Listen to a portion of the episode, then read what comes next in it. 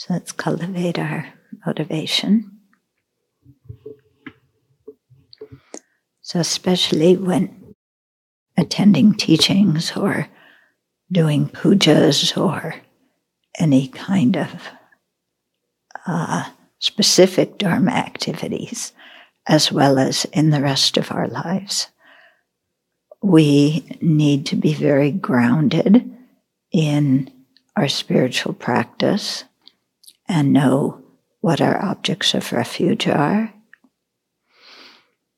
whose guidance we're following, what the path is, what the result is.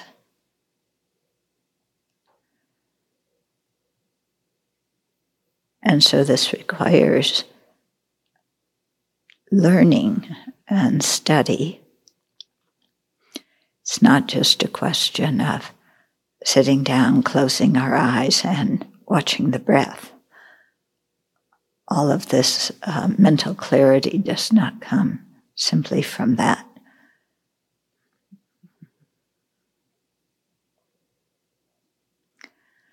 And similarly,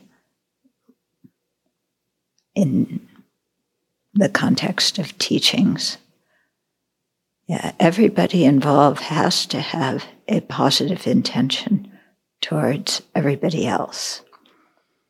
So the teacher has to really care about the students, want to help them on the path.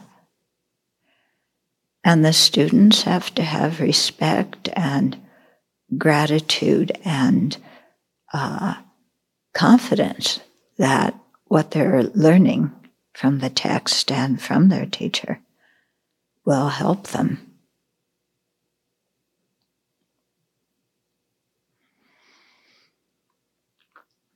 So you can see just there's a lot of qualities that we need to develop just to properly listen to teachings or to give teachings.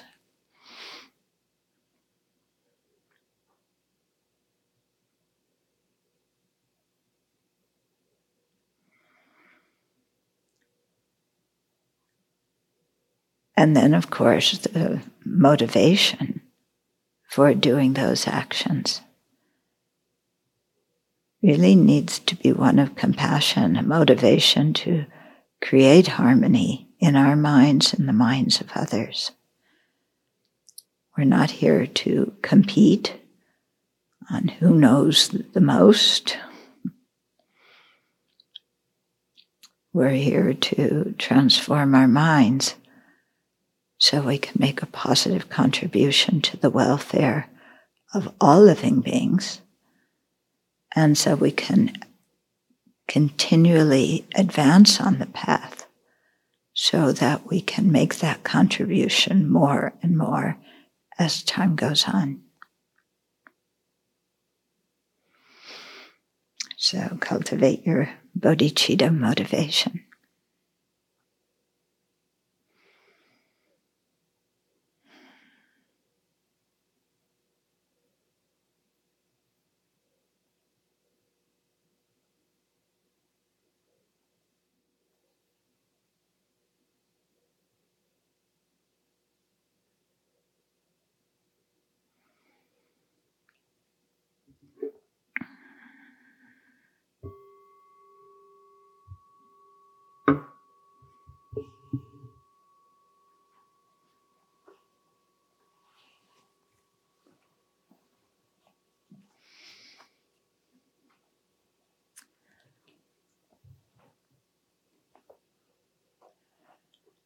So, whether we're uh, leading meditation or being the MC for an event or making announcements, when people come and visit, uh, we need to have a motivation of wanting to benefit them. Yeah. And any kind of sneakiness in our motivation, like I'm the person in the front of the room, so they're going to think I'm more important here. That kind of motivation has to be done away with. Now, We're not here to be the most important. We're not here, you know, uh, if we start thinking, I have a special way of leading meditations that's so good, or I can make announcements very clearly better than other people can, or uh, the way I lead discussions is so clear, you know, and people will know me for what I do. Yeah. All of that is just worldly junk, isn't it?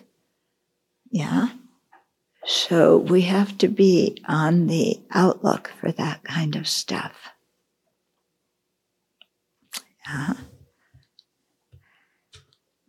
And so this is what Dharma practice involves. It's again and again observing the mind and correcting the, the motivation, the intention, the, the thoughts that are operating in our mind. Okay, so practicing Dharma isn't ringing bells and, uh, you know, playing the drum and chanting in Tibetan and this kind of stuff. It's really transforming the mind. Yeah, and nobody can transform our own mind but us. Yeah. So when we feel like our mind isn't in the right space, there's no sense blaming anybody else because they can't crawl inside of us and change our mood. Yeah. They can influence us, but you know, really changing our thought and our mood is what we have to do.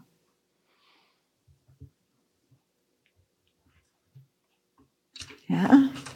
Otherwise, we give our power away, and I'm only in a good mood when so and so does this and that.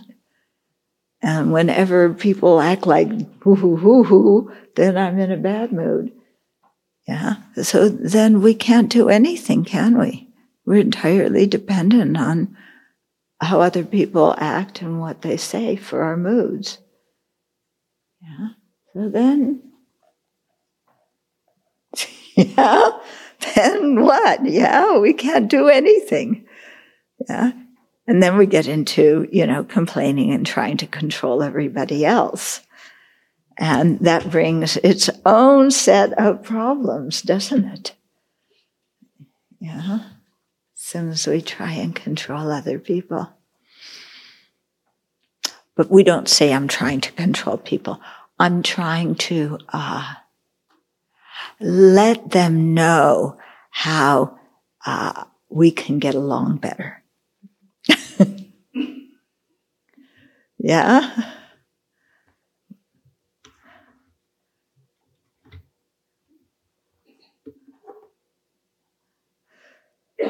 Okay.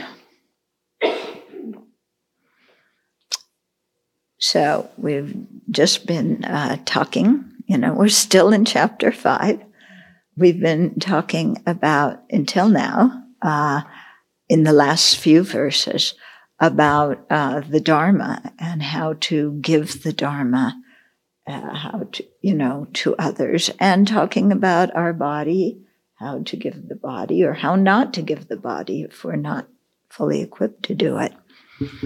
Okay. And so, uh, you know, teaching people in correct situations. You know, you don't go into uh, somebody's bedroom to give them teachings. That's not the way it's done. Uh, yeah, you, um, we teach or, you know, do something according to the interests and needs of that person.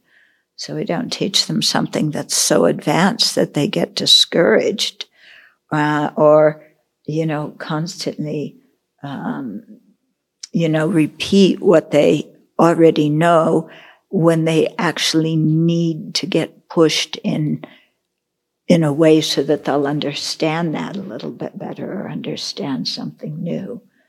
Okay, so we have to, you know, be able to have a sensitivity about how, how to guide people. And definitely when we don't know, the answer to a question, we need to say, I don't know. Okay. Yeah. Or if we're giving our own opinion on something, we preface it with, This is my opinion. We don't state it as, This is the, the truth that the Buddha said. Okay. This is my opinion of what this means. Okay. And so, definitely not uh, making up our own theories about emptiness and the nature of reality and all this, you know, so that you please people, you know, because there there can be really the the thing that when you're teaching or give, leading meditations or whatever, you want everybody to be happy afterwards. And if people don't like something that you're saying, then it's like, oh, then I better change it so that mm, they're happy with what I'm saying. And that can become very dangerous because then we start feeding, you know, we, we are not saying what the Buddha taught. We are saying what will make somebody else feel happy, which could be, uh, you know, some other doctrine altogether that we alone have discovered, and it is now in the New Age newspaper. Okay. Okay. So now, verse 91, he's going into, uh, you know, other practical advice. Uh, so if you can't understand emptiness, this stuff we can understand. Okay. Now, whether we will do it or not is another question. Okay. Because some of we just, I don't like that advice. Okay. When I spit or throw away the stick for cleaning my teeth, I should cover it up with earth. What do you mean? Yeah, when I spit, I should cover it up and I should throw my toothbrush away every time after I brush my teeth or bury it in the garden. okay in ancient India and in contemporary India, people spit on the street. Okay. In our country, it's not a, you know, some people do that, but it's looked at as kind of uncouth. So, you know, better to carry tissues, don't spit in the street. Okay. In ancient India, they, there was a special stick that they used to clean their teeth. They didn't have Colgate toothbrushes or Oral B toothbrushes. Um, yeah, there's a special stick that you chew on and that cleans your teeth. And so when you throw it away, you don't put it in the path for, you know, other people to look at and trip over. Yeah, you bury it.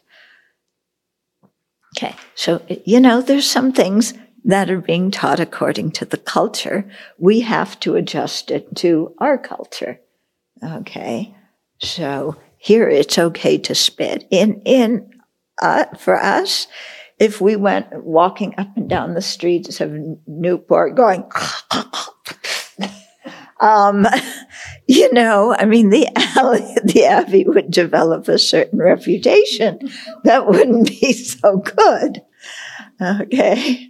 So, yeah, we cor- the idea is that you correspond with the manners of the place in which you're living. Okay.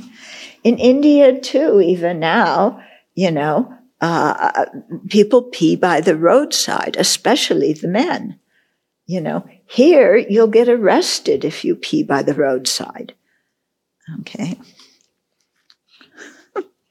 Also, it is shameful to urinate and so forth in water or on land used by others. Yeah, you use a toilet. Now, in ancient India, you know, they didn't really have toilets. Uh, and in some places, the toilet is really merely designated. It doesn't necessarily perform that function. okay. but, you know, we, we try and again be discreet and not do things that disturb other people.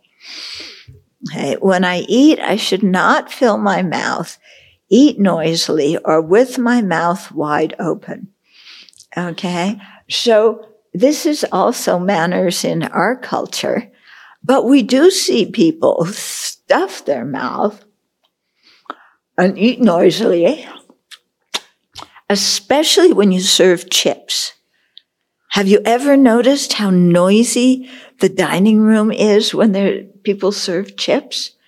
And some people more than others, they're, they're chip chewing like really, you know, I, I don't know what to do about that. yeah, that's up to you to figure out. Okay. But we shouldn't stuff our mouth, eat noisily, or chew with our mouth wide open. Oh, you know, Okay, that that's also in our culture, isn't it? Yeah.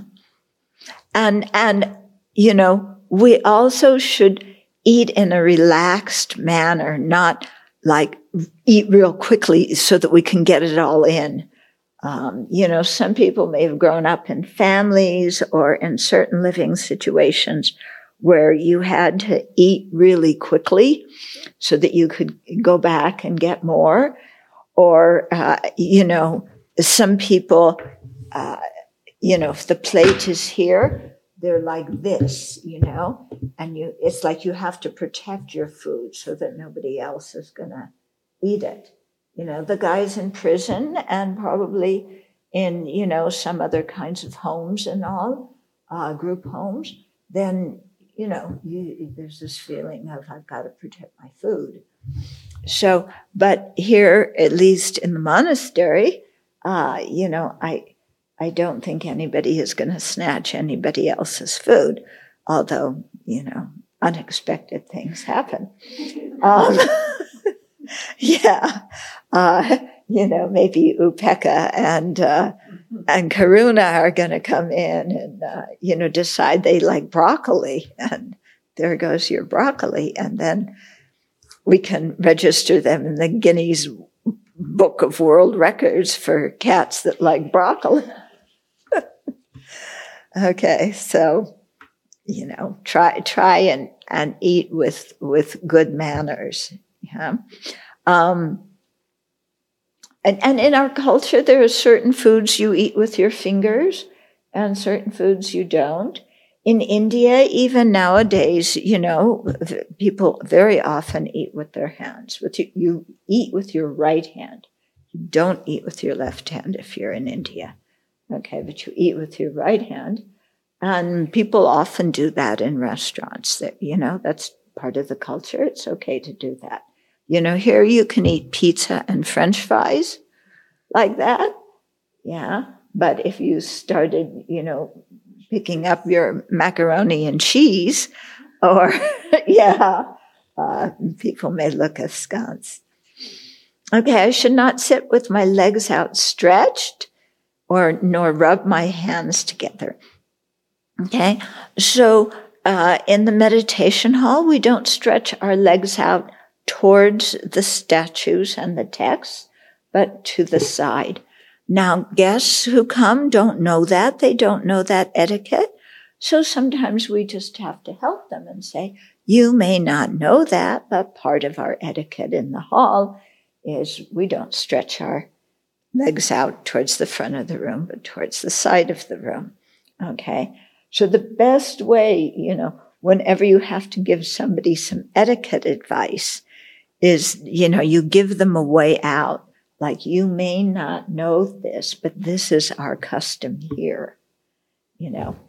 So, yeah, of course, they may not know Buddhist custom. That's okay. So that's why we're helping them. Okay. Um, similarly, you know, when we chant after lunch, we should be sitting up straight. We shouldn't be, you know, leaning back with our feet stretched out, you know, like, oh, I just ate so much, you know. Uh, but sit up straight, when we're chanting. And, you know, we shouldn't be looking around the room when we're chanting either. Yeah, either be reading the board, lower your eyes so you can focus on, or lower your eyes and what you can focus on, on what you're chanting. Okay, but we shouldn't be kind of looking around at everybody else. Sometimes the chanting starts before you've finished chewing your last bite or washing your mouth or whatever, and you have to do that. But that's something else. If you don't do that, then you know you're you continue chanting, and the food is, you know, spraying. Okay. Um, no, rubs my rub my hands together. That one, I'm, I'm not so. You know, I think that means just going like this a lot in public. You know, that's not something that that we do so much. Okay, but always watch. Uh, you know, our physical posture. You know? And guys should not man's what man mansplaining is talking, man spreading. Yeah I don't know, but you know, keep to your own seat. keep your legs in. Okay, 93. I should not sit alone in vehicles, upon beds, nor in the same room with the women of others, or, you know, for women, with the men of others, or with men or women in general. Okay, whether they're married and in a relationship or not, we don't uh, you know, sit on the same bed, sit on the same couch, something like that. Uh, I noticed it at one monastery we went to, you know, in their kind of hangout room, there were sofas, you know, and people would sit on the sofas. And we've gotten rid of our sofas pretty much. Um, so that, you know, people sit on individual chairs. It just makes it much easier. Uh, in, in terms of vehicles, again, it's always better to have somebody else in the vehicle. Or if you're, you're traveling and somebody's picking you up, make sure it's somebody you know. Um, sometimes it's not always possible to, uh, to have somebody you know or pick you up. But, you know, I think it's fair to uh, to say to the Dharma Center, you know, if you're a woman, please ask a woman to pick me up. If you're a man, please ask a man to pick me up. Yeah. Um, when we were flying to Lehigh uh, for His Holiness's teachings in Pennsylvania, this was some years ago, and I had to go early, and Venerable Chonyi was arranging the rides, and she had me riding in the car. I was arriving at like 11:30 at night, or no, 10:30 at night, still late at night, and uh, somebody, some man I didn't know, was picking me up, and I said, "No, you know, you got to call the people back and arrange for something else." Even my mother wouldn't let a strange man pick me up at the airport at 10:30 at night. Yeah. So, you know, you, you, we have to sometimes really educate uh, Dharma centers on how to do things. You know? And uh, similarly, if you're planning for somebody else or if you're going yourself, you know, make sure you're not staying at the flat of, you know, somebody of the opposite sex or somebody you might be sexually attracted to uh, when you're the only person there. Uh, you know, when I was teaching in, where was it? oh, it was in Belarus, in Minsk.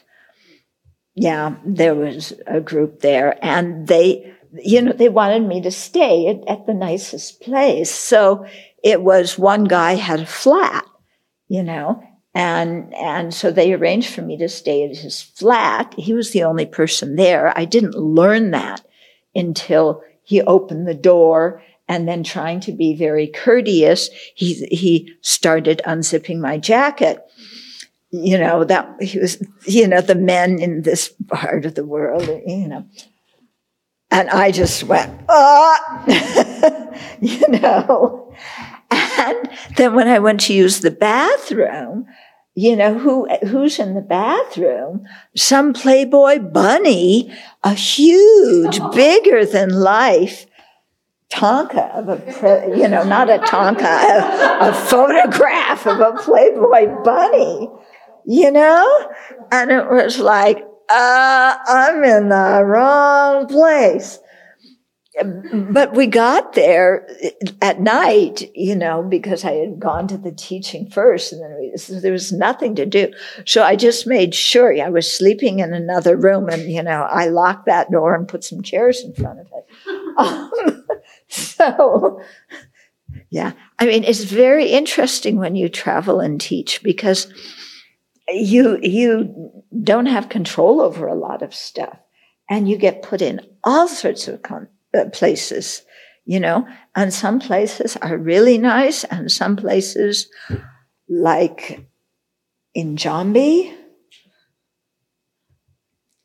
yeah, uh, it's the, you know, yeah. Or not only in Jambi, in in uh, that place in uh, in where was it? It was in Malaysia outside in Butter, not Butter, yeah, it was in Butterfield. Yeah, yeah, where we were staying in some place where the ceilings were like that hard. You were there, that high above our face, all made of wood. The the windows had bars on them. Everything was wood. If there was a fire in that building, we would have been goners. There was no way for us to get out. Yeah so you know you wind up in situation. Very interesting.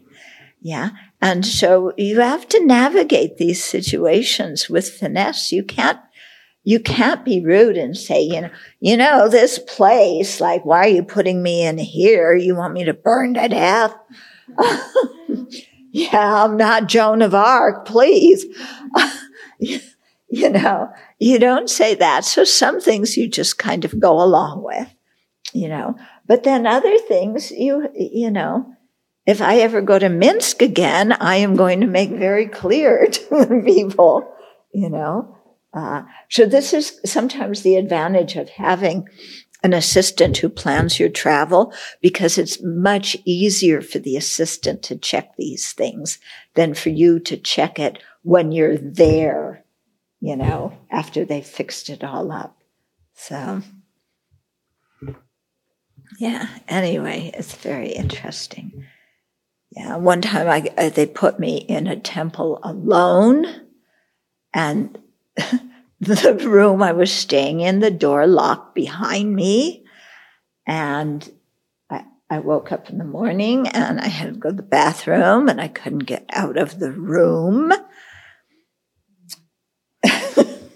yeah. And so I was pounding the door, uh, you know, hoping somebody would come and, but nobody else was in the building, you know.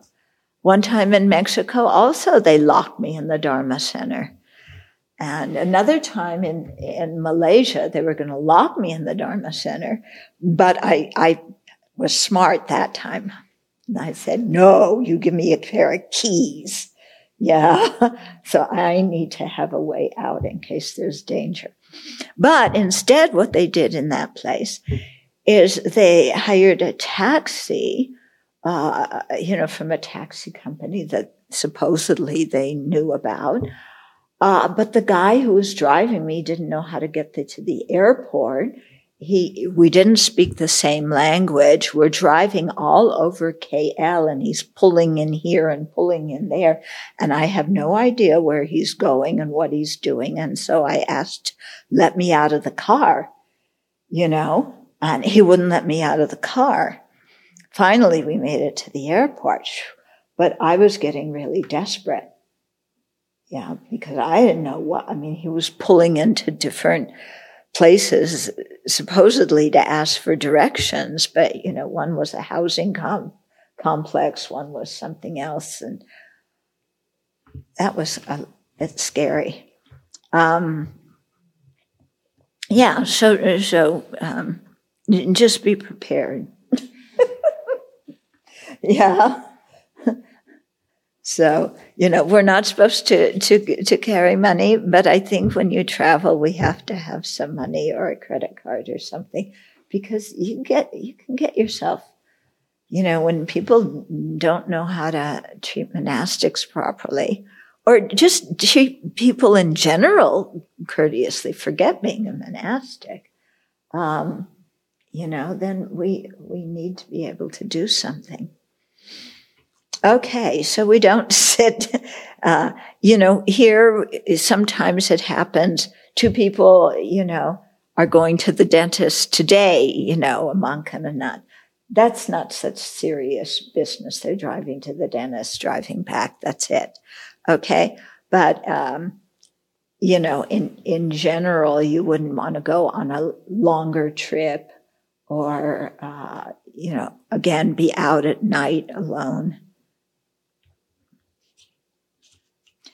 Yeah, I heard of one monk. Yeah, oh, this, well, I'll save this story for our Vinaya class. okay, so in brief, having observed or inquired about what is proper, I should not do anything that would be disliked by the people of the world. Okay, so here, either we obs- we're traveling, we observe how people act and what's proper or not, or we inquire about it. What is suitable? Okay. And then having that knowledge, I, you know, we don't do anything that would be disliked by the people of the world. Okay. In other words, we, you know, don't spit on the sidewalk. We don't yell and scream and, you know, in public. Things that, that are considered rude in, in society, you know? And when we're dealing with, with people in different businesses or, or whatever, to speak to them politely, yeah, and be kind. And sometimes we need to push. Yeah, we often need to push to get certain things done but you can push politely. Yeah, you don't have to be ag- aggressive and yell. Although, what did we do when we were building the meditation hall? Venerable Semkye, we we had uh, the the contractor for the meditation hall had he forgot to put the glulam beam in and he was coming up with one excuse after the other why he and his men were not here working. And uh, so we sat down one evening and who was it? Nerea and you and me and a couple of other people. And we all talked about how our mothers would handle the situation. Okay because we learn a lot from our parents and watching what they do. And we were laughing hysterically because, you know, our mothers all had different ways of, you know, what you do to get somebody to come and do what they're supposed to be doing. Yeah. I forgot how we, what we eventually decided on, which technique.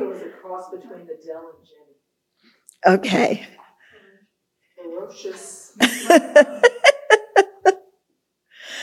Jenny was going to throw a frying pan or something. That's right. And she'd stand there with her hands on her hip and give Jim a, the evil eye. And then Adele would just go off and, yeah, and scream. And scream.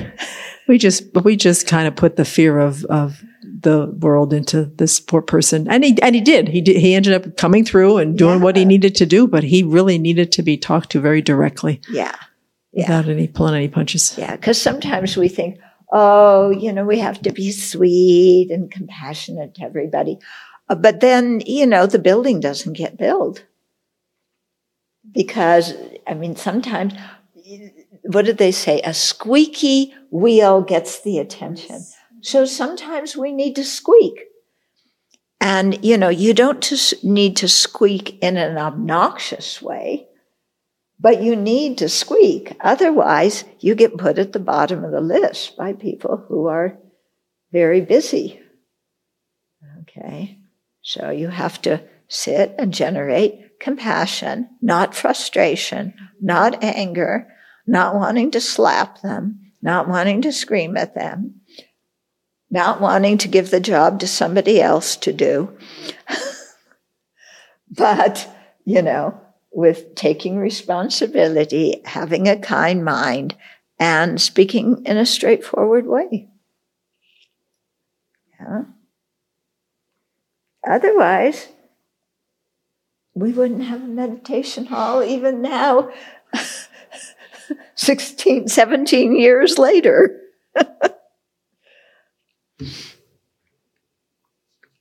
okay. 94. I should not give directions with one finger, but instead indicate the way respectfully with my right arm with all my fingers fully outstretched.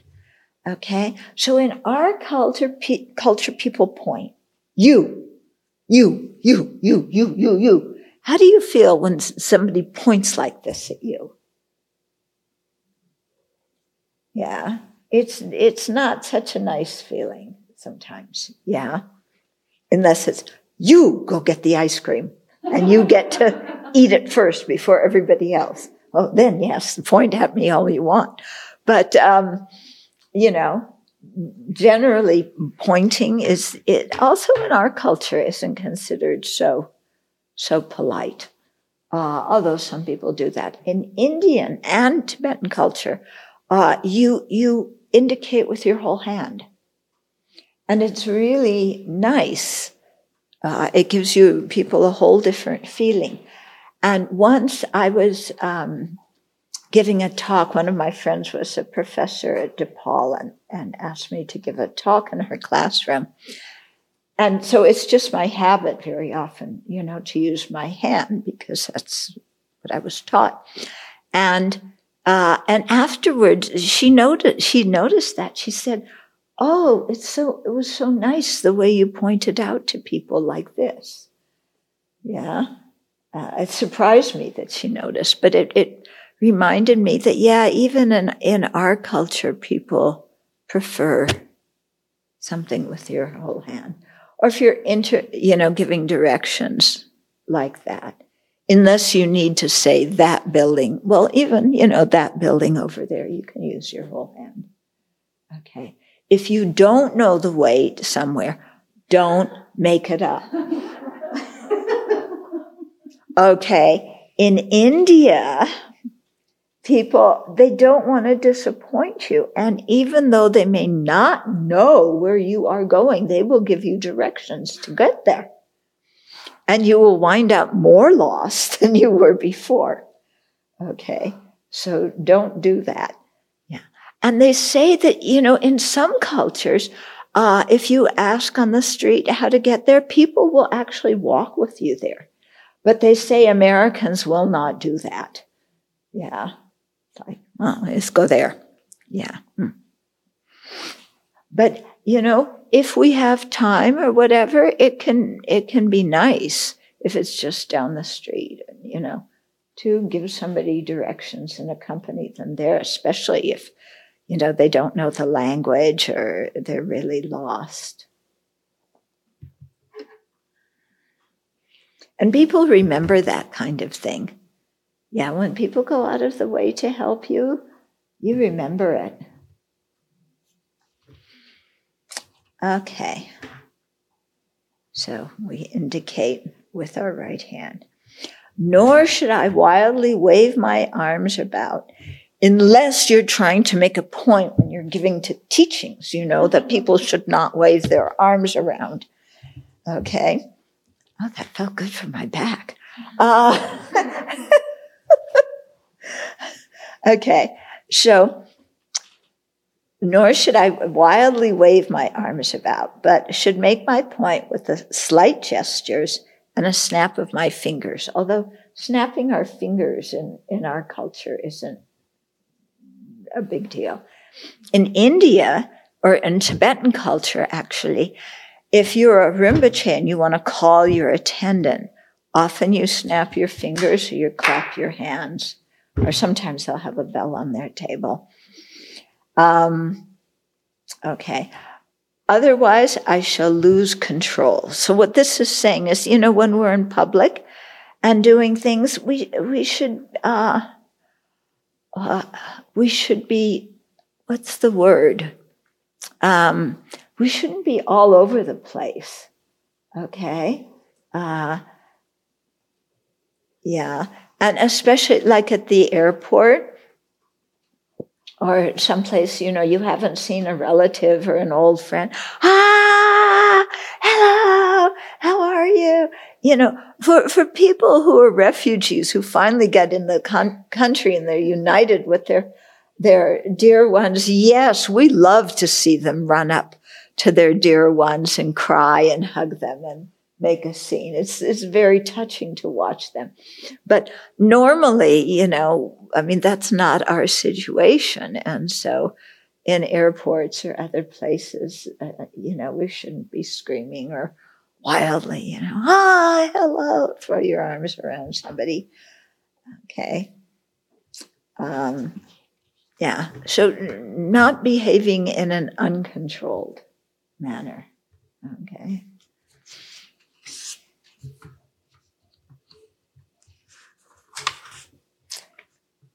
And, uh, you know, he's pointing out some specific ways here, but I'm sure there's tons of other examples. And we probably aren't even aware of them. Yeah. Like you need to save a parking space. So you, you know, you're driving around and you're in the passenger seat and your friend says, get out right now and save that parking space. And you jump out and you stand there like this. you know? Nobody else is taking this parking space. You know, okay, you you need to save the parking space, but you know, you you you do it kind of more what's the word I'm looking for? Not politely. Gracefully. Well, yeah, more gracefully. Yeah. Okay. And then 96, just as the Buddha lay down to pass away, so should I lay lie. So should I lie in the desired direction when going to sleep. And first of all, with alertness, make the firm decision to quickly rise again. Okay, so this is how uh, the Buddha, we're, we're encouraged to, when we sleep, lie in the position that the Buddha lay in, lay is past tense, the Buddha lay in when he passed away. So on your right side, yeah, with your hand under your, your cheek. If you can, they say good to put your ring finger and block the nostril. You, you do as many of these things as you can, you know. And then this hand is, is on your, uh, on your side and you're lying on your right side. Okay. So we're advised to, to sleep like that. Um, if you can, that's good. If, you know, something is hurting or whatever, then you, you have to adjust somewhat. Don't sleep on your stomach. Yeah, we're advised against sleeping on their stomach. Um, yeah, usually they say have your head, you know, the top of your head facing north. But if your bedroom is not arranged like that, then you imagine that you, that your head is facing north. Okay. And then as you're falling asleep, uh, you know, it's good to, to have some kind of Dharma thought in your mind or to think that the Buddha is on your pillow and you're putting your head, you know, near him and then very gentle light, calming light is, is coming into you so that you, not bright light, that'll keep you up, but, you know, a very soothing light. You can fall asleep easily. Uh, and before you fall asleep, have the intention to, you know, get up at a certain time. Yeah. Otherwise, the alarm goes off and it's like, I'm too tired. Or you don't even hear the alarm or whatever it is. So it's good to have uh, in your mind, you know, I will rise in such and such a time. And it, you know, it's amazing how the body kind of uh, does that. I don't know about you, but I find in the summers I wake up before my alarm. Um, you know, I don't know what what it is in the summer, but you know, you just wake up earlier, which is nice. in, in the winter when it's dark and it's cold, even though our rooms are heated, I really have to get out of bed now. Five minutes, hours later. okay. And then when we first wake up in the morning, again, generate our motivation. Uh, today, I won't harm others as much as possible. I will help them as much as possible. I will increase my bodhicitta and contemplate wisdom as much as I can. And then His Holiness also uh, advises reciting uh, one verse to the Buddha. Enthused by great compassion, uh, you taught the sacred Dharma to dispel all distorted or all wrong views. To you, Gautama Buddha, I bow. It's in volume one. And, uh, you know, he advises us, you know, at the big, at, when we first wake up, you know, to in that, in that way renew our refuge uh, to, with the Buddha. Okay. 97. And then it's nice uh, as soon as you get up to make three prostrations to your altar, you know, Sometimes, if you're really stiff, yeah, or you just had a hip replacement, you can't make your prostrations as soon as you get out of bed because nothing's bending properly. So you have to move a little bit and then, you know, five minutes later do your prostration. So, or sometimes you have to go to the bathroom really quickly. So you go like this and run, and then come back and make your three prostrations. Okay, the 97, although I am unable to practice all the limitless varieties of bodhisattva conduct, I should certainly practice as much as has been mentioned here of this conduct that trains the mind. Okay, so the bodhisattva conduct is very expansive. We may not know it all, let alone even be able to practice all, all of it. But he's saying, you know, whatever has been taught so far in this book, we should really keep in mind and try and practice. Okay. And uh, not just what came before, but what comes later in the book. And, you know, whenever we get teachings, they always teach us uh, the ideal of how to, how it should be. And so sometimes we hear the ideal and we think, oh, I have to do everything exactly like that. And if I don't do it like that, then then I'm a failure. Um, no, because remember, they teach us the ideal. Because if they didn't teach us that, we wouldn't know what to aim for. Yeah. If, if they only taught us, you know, manners uh, like here, then the, because that's all we could handle right now. I mean, when you're a little kid, they don't teach you where to put your knife and fork and spoon and all these kind of things. They, they're just trying to help you get the food from your high chair into your mouth instead of all over the floor.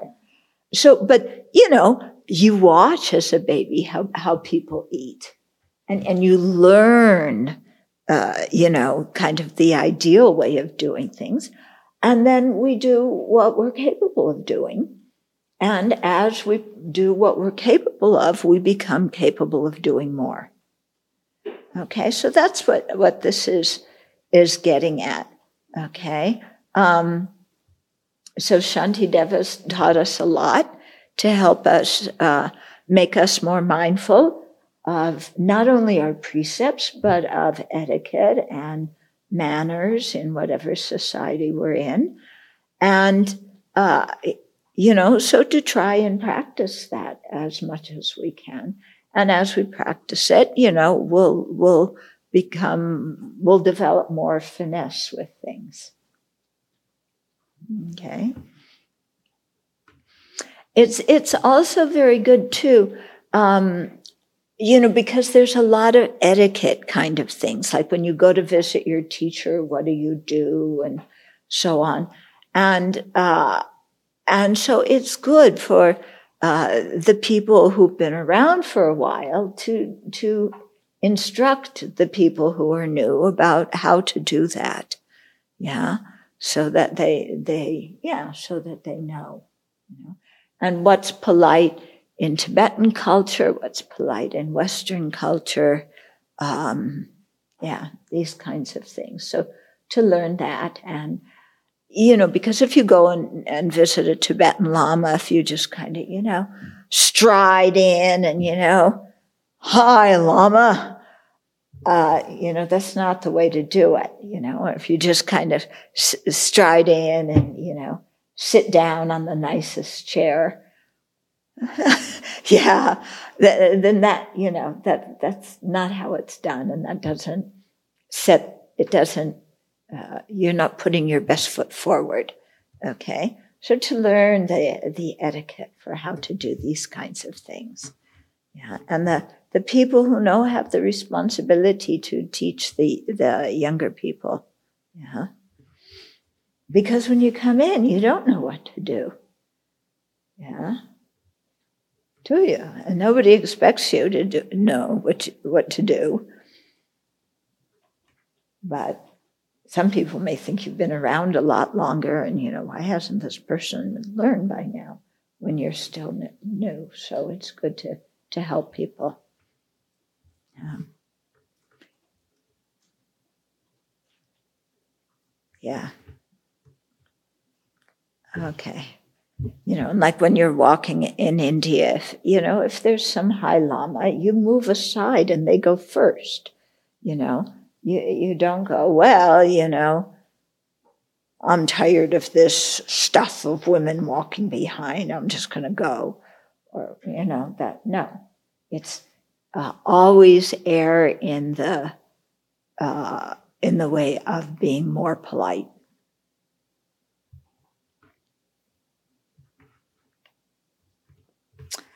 Okay, the 98. Three times by day and three times by night, I should recite the Sutra of the Three Heaps. That's the down, uh, prostration, the downfall, Bodhisattva's ethical downfall, the 35 prostrations. Uh, no, 35 prostrations to the 35 Buddhas. Okay, so that sutra. Uh, for by relying upon the Buddhas and the uh, bodhicitta, my remaining downfalls will be purified.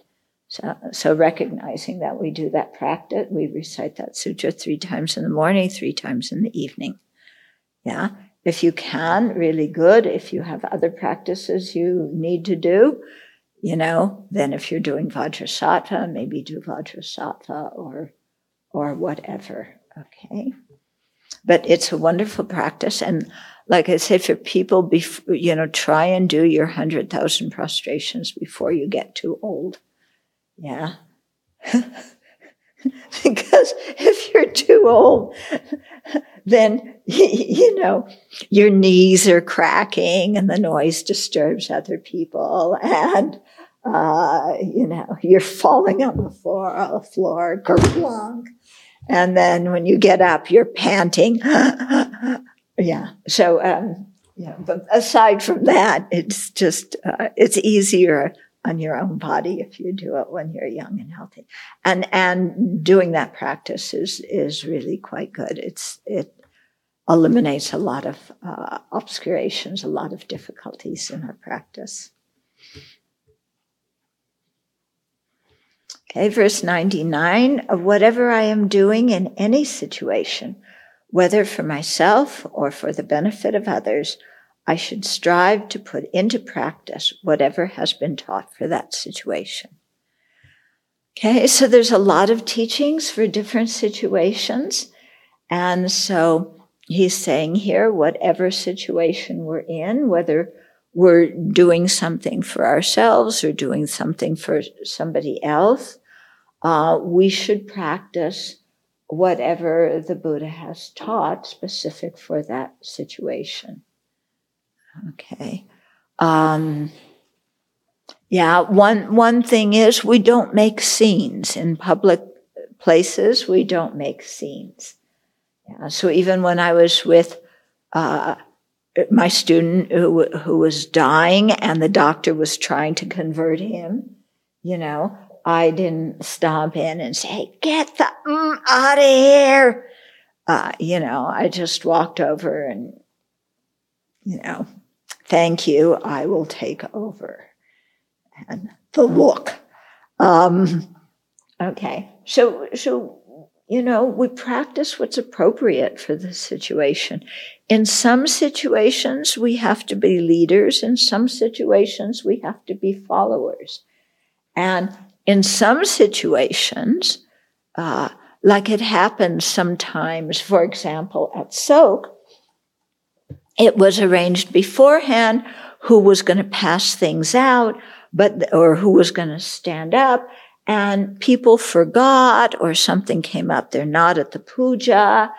And so you see that, you know, there's an empty space. You don't just sit there and look and wait until somebody tells you to do something.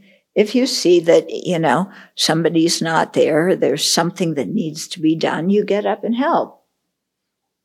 Okay. Otherwise, you know, it, it just, it's very strange. Like everybody's sitting around waiting to be served or something. Yeah. Similarly, when, you know, when we're in situations, when you see people carrying heavy suitcases, or even suitcases that are not so heavy, you offer to help. You don't just say, Boy, you're really strong. Thanks for doing that. yeah. You want to carry mine too? Uh, no, you, know, you reach out to help. So, you know, sometimes you're traveling and somebody you're, you're with needs help putting something above. You know, I'm usually the person who has to ask somebody to help, but other times I'm the person who helps somebody else to put something in the overhead compartment. Um, you know, one time I was in London and there was one lady, uh, she didn't know English and she was trying to find her flight, you know, and she didn't know what to do. So, you know, I booked her wherever it was, where her terminal was. Um, you know, so when when you see something that needs to be done, then you you help, you step in, okay? When something doesn't need to be done, you don't butt in and push other people away. Okay. Like my teacher told me to bring him a cup, of, cup of tea. You know, this is the big thing when you, you know, with your Tibetan lamas, you know, he asked me to bring him a cup of tea. Get out of here. I'm making the cup of tea. Yeah. So, no, at those times you, you know, you try to behave appropriately. Okay, so just you know look around and, and see what's going on and and uh, try and figure out how to to uh, relate in this situation. Mm-hmm. No, if you're somewhere and there's a crying baby, yeah, then sometimes you can go up and you know look at the baby and play with the baby. Sometimes that makes the baby cry more. If it does, you step away. But sometimes the baby shuts right up. It's like, who's this guy? You know? And uh, the mom, or sometimes the baby will play with you. You don't know. Yeah. So, um, yeah, you see. And sometimes on planes, you're sitting next to somebody with a baby and it's like the poor mother, you know, she, you know, she needs to stretch. She needs a break. I've held babies on flights. Yeah. I mean, that, that's, you're sitting next to somebody who needs help. That's what you do. Um, okay. So just, yeah, you look at what needs to be done. Oh, maybe it was in Denmark. And some guy uh, some man in a wheelchair was going across the street and the light was turning and his wheelchair wasn't cooperating. So I think I was with I was with either Karen or or with um, gas. And we just walked out in the middle of the street, and, you know, took his wheelchair and, you know, brought it to where it needed to be. It's like, you know, that's no great heroic thing. That's what you need to do when somebody needs help. So just to, to be aware of that stuff. Yeah, I'm always grateful when sometimes I get off flights and uh, my carry on tends to be heavy. and you have to walk up. They don't always have, you know, jetways. You have to walk upstairs. And oh, it's so nice when some big guy says, Can I help you? You know, otherwise I'm like holding onto the banner and going step by step to get my, my suitcase up. Yeah. So, you know, and then other times you see somebody else who's struggling to get something up and you, you know, they have one handle, you take the other handle and you help them walk up the stairs together. Okay. Then, uh, verse 100. So, you know, I should strive to put into practice whatever has been taught for that situation. Hmm? Another thing, when you go to find seats at a public teaching, okay, don't head for the front row immediately thinking, you know, well, I'm a bhikshuni now, I'm going to go sit in front, you know or you know even i mean i'm a shramanera now i'm wearing robes i'm going to go sit in front so get out of here. Um, no you know you sit where there's a place. Sometimes people will say oh please go sit in front and they'll help help you find a seat or whatever and then you go along and do that but um, you know, you don't ever go around saying to people, you know, I'm a big bhikshuni, so you should treat me like blah, blah, blah, blah, blah. It's just like, it's, it's horrible when people do that, really horrible. Okay. So there is no such thing as something that is not learned by a bodhisattva. Thus, if I am skilled in living in this way, nothing will be non meritorious. Okay, so bodhisattvas should be open to learning everything. Yeah. So, you know, some situations require that you learn things that are not things you're interested in. Yeah, like where to place a building on the side of the hill so you don't have to bring in 300 truckloads of dirt. That, that's my task for today and, until it gets resolved. Uh, you know, or how to put radon uh, systems in, or, you know, there may be lots of things that you are just not interested in and that aren't uh, your field of expertise, but you're in a situation and somebody has to do it. Okay. So you step up and you do it. Um, however, if there are things that you don't know how to do, it's always best to ask somebody for help. Okay. So, you know, my toaster wasn't working yesterday. So first I asked Venerable Jigme for her blessing for the toaster because she looks at anything that I have that's broken and it behaves and it works well after that. Uh, so she did her blessing on the toaster. Uh, uh, but then Venerable Losang took it and he, he fixed it like that. Okay. Me, you know, I was sitting there. I, I, I I shook it because I knew, you know, I should get all the old stuff out of it. But I didn't know that you can, there's a way to open the toaster from the bottom. I didn't know that there's magnets and something like that. He knew all of this. So, you know, so he, so he fixed it. And so I learned a little bit more about toasters. I still don't know exactly where the magnets are. So next time it doesn't break, uh, so next time it does break, I will ask for her blessing and him to pick to fix the uh, the toaster. Yeah. yeah. My, my computer, I tell you, when it doesn't work, uh, I always call her for help, and it works for her. Yeah. So, yeah, me, I, you know, working with stuff like that is like, yeah, you know, I, I can give you a discourse on if it was, uh, if it's produced by self, other, both, or causelessly, but I can't tell you how to fix it when it needs to be fixed. Okay? So you gotta go to the people who know what they're talking about when you need help. Okay? Um,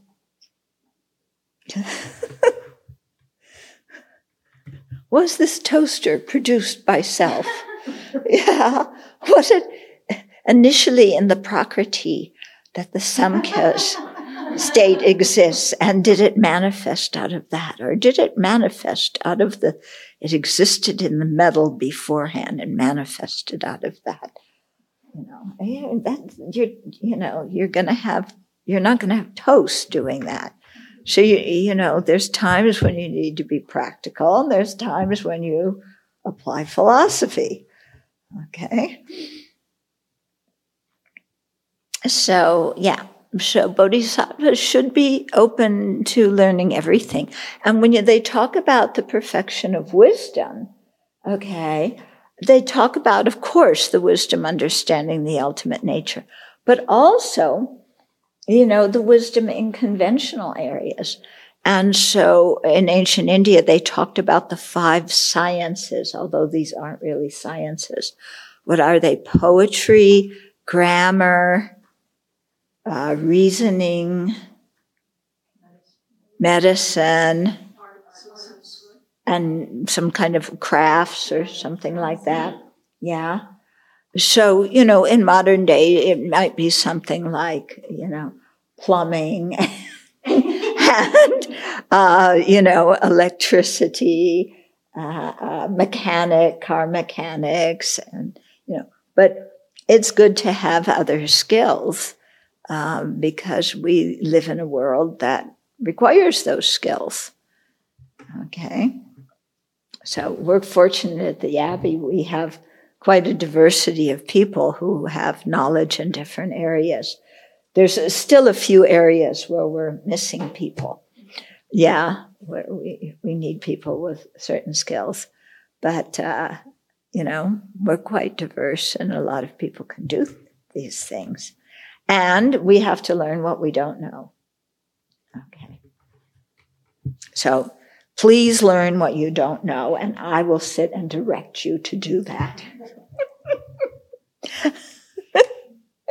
right? Okay, glad you agree, because these things intimidate me. Although sometimes I nudge myself and I get myself going. Okay. So if we do that, then we will have a variety of skills and we will be able to offer those skills according to uh, the situation that we're in and help people fix things that are broken. Yeah, and we've had certain guests here who co- who come who have different skills, and then you know it's wonderful how they help us do things that we aren't able to to do ourselves. And also, when it's saying, "Thus, if I am skilled in living this way, nothing will be non-meritorious," that's also referring to our motivation. Yeah. So if we uh, know how to how to practice, how to develop a good motivation, then whenever there's something that needs to be done, whether it's something that we like doing or not, yeah, we can make it into a bodhisattva practice and transform our mind so that we're doing it with a happy mind instead of doing it with a mind that says, you know, with a grumbling mind. Okay. And all it takes is just a change of our attitude. Okay. So whenever you find yourself going, saying, it's not fair, yeah, before that comes out of your mouth, stop and ask yourself what, what mental factor is in my mind right now. Okay, we're going, Venerable Sangye Khadro has gone through mental factors. We're doing this on Friday night too. Stop and, and ask yourself before you say it's not fair, what mental factor is in my mind? Okay.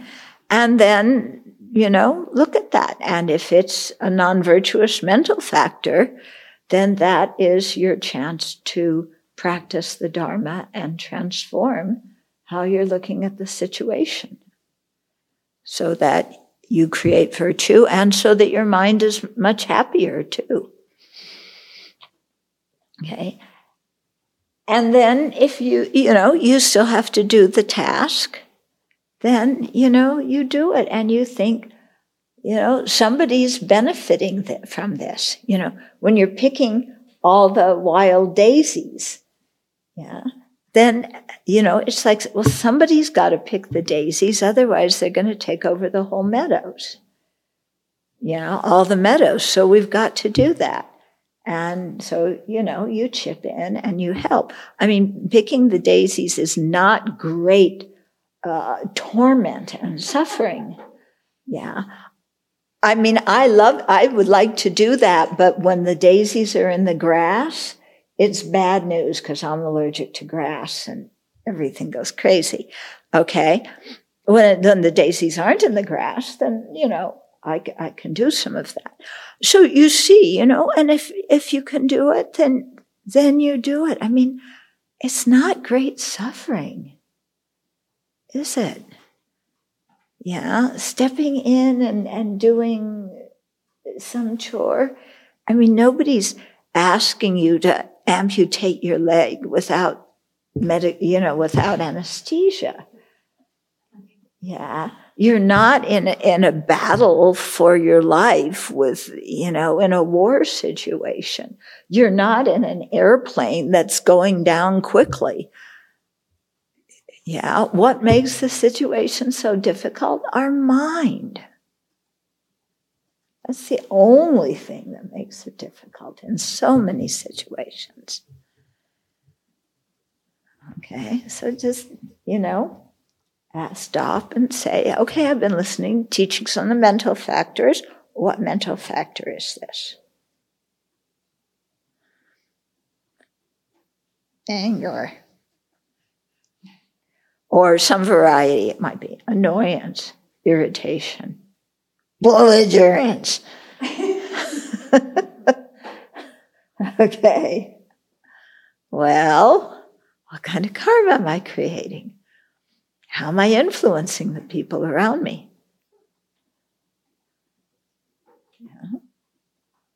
Is this bodhisattva's practice? Yes, I'm a wrathful bodhisattva. Ah, check again. Okay, questions? I just had a question about that verse about the suggesting that we do the recite the sutra of the three heaps three times by day and three times by night. Uh-huh. I'm sure there are many permutations of what that actually means, but Many permutations. permutations of what that means. Like, do we do three in a row, or is it just suggesting that we? It's know, just suggesting that you you do it. You know, there. Yeah, there's different ways of doing it. It's just you figure out what works for you. In verse 95, you were talking about not making a scene in an airport or a public place. Uh-huh. How much should we um, speak about this to other people prior to seeing them, like our parents? Uh, give me an example. Like I know my mom runs up to me very excitedly and hugs me and, you know, Hug her back. Yeah, that's not to say, Mom, don't hug me in public places. You know, I mean, this is what mothers do. Go along with it. Yeah. Still do it in two different ways. I mean, we can throw ourselves back in return, or we can accept it and hug with, res- you know, in a reserved, in a Yeah. reserved You know, you, yeah, you have her not, Mom!